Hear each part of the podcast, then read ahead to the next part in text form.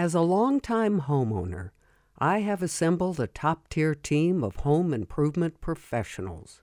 I have the handiest handyman, perfect plumbers, and excellent electricians. But recently, a special project came up that fell out of the realm of my regular team. It was a tech kind of project, so I called my computer guy to give me counsel. We agreed I would get three bids and we made up a list. The first two came by the house the following week. I showed the quotes to my computer guy and he said, mm, no.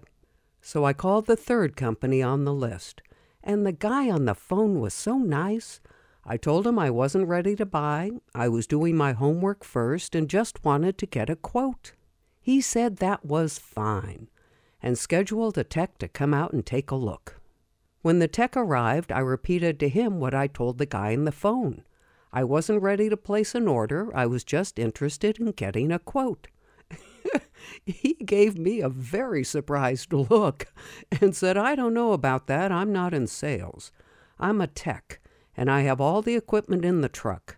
I'm here to give you a quote and install. then I gave him the same surprised look he'd just given me. I said, No, I'm not ready to install, and that's what I told the guy on the phone. I just want to know the cost. So he walked through the house and gave me a quote. Then I called the company on the speakerphone to get this straightened out.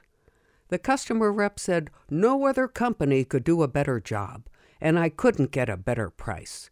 The tech said his quote was only good for today, and he was already here. They tag teamed me for 20 minutes and I felt my resolve starting to wane. But then I remembered an episode of Star Trek Next Gen.